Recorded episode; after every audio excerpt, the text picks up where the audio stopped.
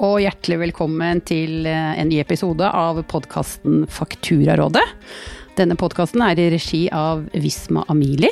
Og for deg som kanskje lurer på hvilket selskap det er, så er det, het vi tidligere Visma Financial Solutions. Og det har vi laget en egen episode om. I dag så skal vi faktisk feire litt, fordi i 2023, som eh, er Autocollect blitt 20 år. Og det er en tjeneste som har vært sentral for mange selskaper og regnskapsbyråer i disse 20 årene. Og i den anledningen, kjære Heidi. Ja, Marianne. Ha, ja, jeg har jo glemt å sagt hva jeg heter. Jeg heter jo faktisk Marianne, det er helt riktig. Men kjære Heidi, vi har med oss en gjest i dag, og hvem er det vi har besøk av? I dag er jeg så heldig at vi har eh, besøk av eh, produktsjef, innovatør og oppfinner fra Visma Software, og bl.a. pappaen til Autocollect, Einar Fjørtoft. Velkommen til oss. Tusen takk. Vi er litt nysgjerrige. Hvordan starta det her? Ja, det er en lang historie, egentlig, men vi prøver å gjøre den så kort som mulig. Ehm, jeg startet jo med regnskapsbyråvirksomhet da jeg gikk ut av økonomistudiet. Eh, og på den tiden så jobba jeg da i Kresko i Trondheim, eh, som var et stort finansieringsselskap. Og vi hadde da en fantastisk innovativ eh, IT-avdeling som laga egne systemer. På den tida så hadde vi jo hundretusener av innbetalinger hver dag, på, så tidlig som på den tida der. Av factoring, leasing, kjøpekort, eh, avbetaling, alt mulig. Hvilket eh, tidspunkt er vi, hvor er vi Da snakker vi 19, på 19, slutten av 70-tallet og begynnelsen på 80-tallet ja. og utover. Ja. Mm, ikke sant? Og det gjorde da at det da med regnskapsbyrådelen som jeg da jobba i, eh, fikk masse input om, eh, om det å gjøre ting smart.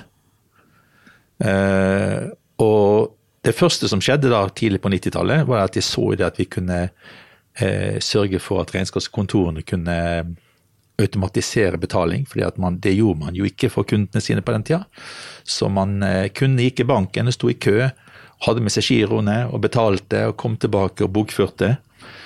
Dette her var jo ikke framtidsretta, og når jeg så hva vi hadde gjort i Kresko på finanssida med å sentralisere betaling rett til, til daværende BBS, som nå heter Nets, og fikk betalingen tilbake og fikk bokført disse systemene, tenkte jeg at dette må vi kunne utnytte den motorveien til også å, å gjøre dette for kundene våre. Og da hadde jeg jo allerede laga mitt eget økonomisystem, som er et som heter eh, først Cresco Mods, og som ja. senere ble partnersystemer. etter at vi ble, ble en del av økonomipartnergruppen. Og eh, lanserte det på Rika Hell hotell i Trondheim i, i 2000, 1992. Unnskyld. 1992, ja. ja. ja. Og det um, gjorde da at vi løfta det å drive regnskapskontor til en helt annet nivå. og Våre kunder tok i bruk betaling, inn- og utbetaling, automatisk bokføring. Eh, og kommunikasjon med en 1200 båds eh, telefonlinje eh, mellom datasystemene på de forskjellige plassene i Norge. Det var ikke sånn trådløst nett da, nei? Men det gikk som det kostet det. ja, det er det som er så Med de kravene man hadde. Men altså, ja. det var jo store transaksjonsmengder og alt det der. Eh, og det ble en, etter hvert en stor suksess. Dette var jo før, vi, før Visma. Eh, og så en gang eh, i 96-97 så fikk vi da besøk av, eh, av eh, daværende Lindorf eh, hjem til meg i Trondheim, og administrerende i Økonomipartner da var der også. Vi satt og diskuterte et mulig samarbeid, fordi at disse selskapene var jo interessert i da, hvordan kan vi klare å få en samarbeid med regnskapskontor. Og så med erfaring fra Autopay, så plutselig så dukka det opp i hodet mitt hva om vi gjør noe tilsvarende for, eh, for Purring inkasso? Og da ble jo han ganske så eh, oppe i skyene. Ja. eh, og vi satte i gang et prosjekt, og fikk det ferdig da et, et års tid etterpå. Så vi da allerede i 98 så hadde vi da en autocollect-løsning eh, mot da, daværende Lindorf. Herregud, tilbake til 98. Ja. Mm. Og så eh, ble vi da kjøpt opp i Økonomipartner ble jo kjøpt opp av eh, Visma i 2001. Mm. Eh, og ble kalt Visma Services, som nå er Assets. Mm. Ja. Og for å bytte fra mitt gamle system til Visma Business, så var, så var deres og kundene sine krav at vi måtte ha en autocollect og en autopay-løsning i Visma Business. Og det var starten at, for at vi da bygde dette her i Visma Business i 2001 til 2003. Ja, fordi Autocollect ble jo lansert i 2003. Ja. ja. Fantastisk reise, Einar. Og hvorfor tenkte jeg på det? Jo, fordi jeg hadde jo sett at vi gjennom finansvirksomheten i, i Cresco hadde factoring. Da outsourcer man hele greia, sendte faktura til, til Cresco og fikk de finansiert. Og hvor mange prosent av norsk næringsliv som gjorde det? Kanskje 1 ja. eh, kanskje 2 eh, Og så var det da den andre tjenesten vi da gjorde, det var det vi kalte for factoring uten finansiering. Som betyr da at du sendte de på samme måten, men de gjorde reskonto, oppfølging og puring for det. Der var det kanskje 0,5% av bedriftene som gjorde det. Resten så var det regnskapskontorene. De bare sa at vi fører bilag, du kunde må fylle opp dette sjøl. Mm.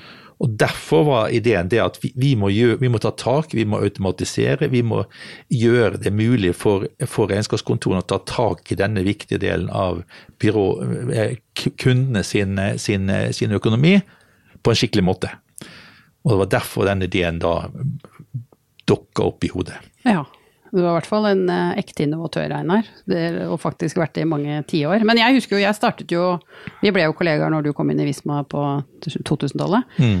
Og når jeg satt og førte regnskapet i 95-96, så tror jeg jaggu jeg dreiv med brevgiro. Og hvis jeg skulle sende noen purringer, eller i hvert fall til inkasso, så var jo det en ekstrem manuell prosess. Og man hadde jo gjerne doble reskontroer som gjorde at det var krevende å avstemme. Så det å få det innebygget og en del av økonomisystemet som Autocollect er eh, i Visma Business og Business Next, det er faktisk eh, helt unikt. det er det, og det er også viktig at man eh, kan følge opp fakturaene med en gang. At man ikke gjør sånn som man gjorde i gamle purresystemer man ofte brukte i økonomisystemene, at man purrer hver 14. dag. Og så var halvparten av de, eller de fleste fakturaene var jo veldig gamle. Så det å, å send, få det automatisk sendt til, til Autocollects løsning, eller til uh, Amilies løsning nå, da. Mm. Uh, I det øyeblikket fakturaen har forfalt, pluss respittdager, mm. det er ekstremt viktig for at uh, man skal få en vellykket innfordring av, av, av pengene. Ja, og det som er viktig for oss, er jo at kundene våre skal få raskere betalt. Og da vet vi jo hvor ferskere på en måte fakturaen er, jo lettere er det å få det betalt. At ikke det er noe som man venter med, da, rett og slett. Og så det å få for disse kundene, disse bedriftene, til å forstå at det å fakturere en kunde i ettertid at man har levert noe, det er egentlig det samme som å låne de penger. Ja. Og når man låner penger, så vil man gjerne ha pengene tilbake. Det så det er et riktig. Eh, godt poeng i den sammenhengen. Ja. Men jeg tenkte også, Einar, fordi eh, for meg så høres det ut som du lyttet veldig til kundene dine allerede mm. da. Mm. Ikke sant? En ting var jo at du så deres arbeidsprosesser på regnskapskontoret eller selskap du jobbet i, hadde mulighet til å jobbe smartere, men dere hadde jo også et veldig kundesentrisk fokus.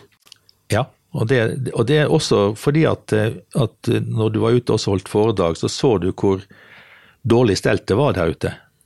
Både på det, dette med betalingsformidling og og dette med urinkasse, som jo er det er egentlig hjertet i et økonomisystem. Hvis du ikke håndterer det på en skikkelig måte, så går det ikke bra.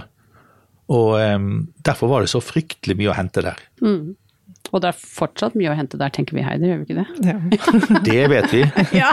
Fordi at um, dette, dette, med å få både regnskapskontorene og alle norske bedrifter forstå at det smarteste de kan gjøre, det er å sette bort det arbeidet til profesjonelle. Det, det er ennå, etter 20 år, eller 25 år snart, så er det mange som ikke forstår det. Mm. Mm. Det er det mange, og vi opplever jo, Heidi, noen syns jo det er skummelt, ikke mm. sant. De vil ikke vil liksom ikke plage kunden sin, de vet kanskje at de sliter litt for tiden, eller de har veldig mange unnskyldninger for å ikke uh, purre, og i hvert fall ikke sende til inkasso. Men, men uh, har du levert en tjeneste som vi sier, så skal du ha betalt for det. det og det er, også, det er, også, gjerne slik at, eh, at det å ha profesjonelle folk til å gjøre akkurat det du, du sjøl syns er litt ekkelt fordi du har nært relasjon til kunden din, så, så, så er det ofte slik at vanlige personer i en, en, en, økonomiavdeling eller på et regnskapskontor, de er ikke skrudd sammen til å gjøre den jobben på skikkelig måte. Man, man liker ikke det, man liker gjøre alt annet enn akkurat det. Mm, mm. Ja, også sånn som du jeg snakket om før, Einar, så er jo ikke det med purring og kasse egentlig et lovpålagt oppgave heller for regnskapskontorene. Det er klart Det at eh, i en bransje hvor man er veldig styrt av det lovpålagte, så blir det kanskje den oppgaven man ser litt på siden, da. Så da er det jo enda smartere å ha en tjeneste som er inne i, inne i økonomisystemet. Også når man vet da, Marianne, at, eh, at når man først har starta med dette, her, så ser man da hvordan, eh, eh, hvordan likviditeten øker. Ja. ja. Det, er, det er helt beviselig i alle sammenhenger det at har man en dyktig samarbeidspartner på, på likviditetsstyringa, på Puring inkasso, så får man bedre likviditet. Det er, det er bare, bare en faktum. Og det har vi så mange kundesitater på. Vi hadde jo et byrå som satte i gang for en kunde for var et par år siden og fikk inn en halv million på en uke. Altså den halve millionen er jo kjempeviktig for å betale sine egne forpliktelser eller gjøre investeringer i eget selskap. Og seinest uh, her i dag også fikk jeg jo melding fra et uh, regnskapsbyrå som hadde tydeligvis slitt med å få inn forfalte krav. Satt på autokollekt, og nå har pengene kommet inn. Så det syns vi er gledelig. så kan økonomen eller regnskapsførerne da, de kan da bruke sin kompetanse til å fortelle dem hvordan de skal bruke de frigjorte midlene. da. Ja. Så ikke, ikke de roter de bort på noe annet. Det, det er riktig. Ja, det er riktig. Ja. Men øh, hvis du tenker innføringsarbeidet er jo jobben i seg selv er jo ganske lik fra du begynte på 70-, 80-, 90-tallet. Det handler om å få inn de pengene og ha en rutine for å, å purre, da. Men hvordan tror du det ser fremover? Altså Autocollect er jo Det jeg syns er unikt med Autocollect, er at ja, den er 20 år, men det er jo en teknologi som har utviklet seg i takt med teknologien. eh, og vil jo leve godt fremover òg. Det, det som er helt sikkert, vi synkroniserer ikke data på 1200 båts modem lenger. Nei, det gjør vi kanskje gjør vi ikke det. Eh, Så, så, men altså, tjenesten, altså kravene er egentlig akkurat det samme. Det er bare det at nå er det en helt annen måte å gjøre det på. Vi kan, eh, vi kan kommunisere, vi vise faktura, vi kan sende over ting uten å bruke noe som helst ressurser. Vi kan få de opp eh, over på sekundene. Eh, Det er helt annen mulighet enn man hadde den gangen. Men, men selve faget er akkurat det samme som det alltid har vært.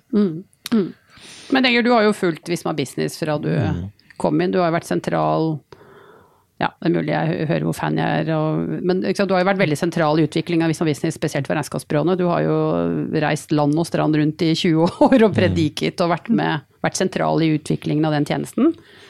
Men hvordan ser du på en måte at autokollekt og regnskapsarbeidet vil fortsette framover? Da? Nå har man jo løftet Visa Business opp i Next f.eks.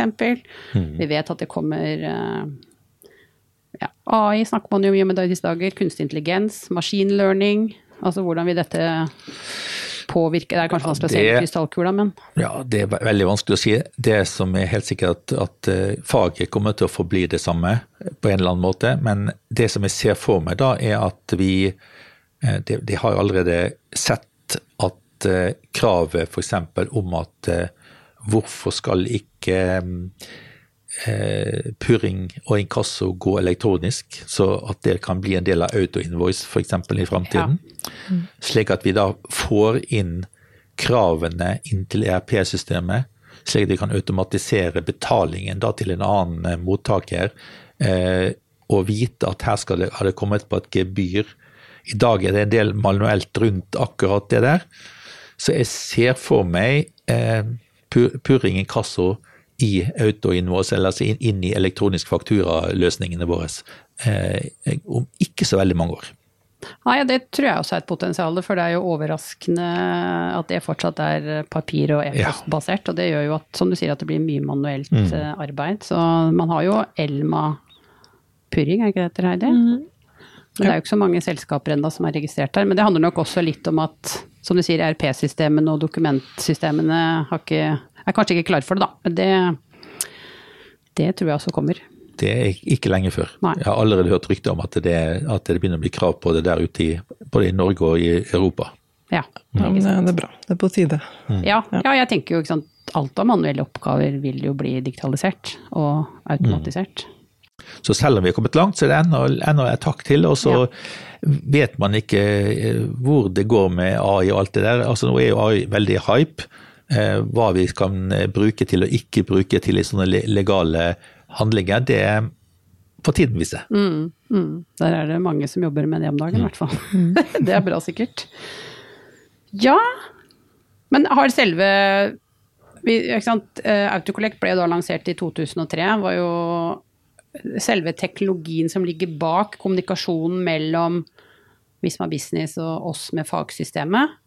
Der har vi gjort en stor teknisk forbedring de siste tre- to-tre årene. Mm, Det har vi gjort. Det, det, det startet med at vi måtte finne opp vår egen måte å synkronisere på. Ja. For det fant, fantes jo ingen i 2000 og 2003 noen eh, sånne løsninger som vi har i dag. Så da bygde vi vår egen, eh, vår egen service som da synkroniserte data mellom de ulike instansene hvor Visma Business var installert, og frem og tilbake til, til, eh, til Visma Financial Solution eller Amelie. Ja, Amelie, sine, ja. sine, sine, sine gamle systemer. Ja, ja. Nå er det eh, helt nytt. Og eh, vi, eh, vi eh, har lagt alle de gamle kodene bak oss. Selv om de var bra, så er det da noe helt annet i dag. For nå er det webservicer, det er instant kommunikasjon frem og tilbake. I sekunder er alt overført. Så en helt annen verden enn det var da også. Ja, ikke sant. Og så har vi også i Autocollect også fått et API. Mm. Så det gjør jo at hvis ikke du bruker Visma Business eller et annet Visma-RP-system, da, fordi Autocollect har vi jo i, i alle Visma sine RP-systemer, så kan du også bygge din egen integrasjon, da. API Mm. er jo ganske unikt for uh, Autocollect-tjenesten. Absolutt. Ja. Men da må passe på at man da bygger, bygger funksjonalitet og rundt, rundt det for at det skal bli en eh, god løsning. ja. Ja. Det er sant. Hva tror du om Autocollect framover du Heidi? Har du Jo, jeg har, eh, jeg har ståltrua Ja. på- på det. Jeg lurer litt sånn helt avslutningsvis. eh, For 20-25 år siden, hadde du trodd du skulle sitte her i podkaststudio og snakke om eh, autokollekt? da? Da er svaret selvfølgelig nei. For eh, hvordan det går når du starter i det små bare med deg sjøl og eh, se hva det har blitt til både med Autopay, Autocollect og Visma Business, så klart at eh, jeg hadde ikke drømt om det, nei.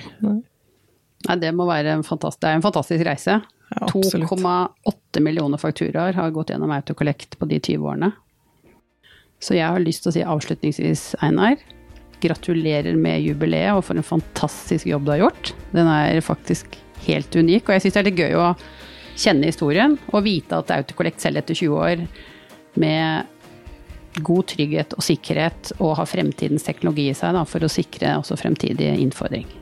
Da vil jeg bare si gratulerer med dagen til dere også. Ja, tusen takk. Takk for det.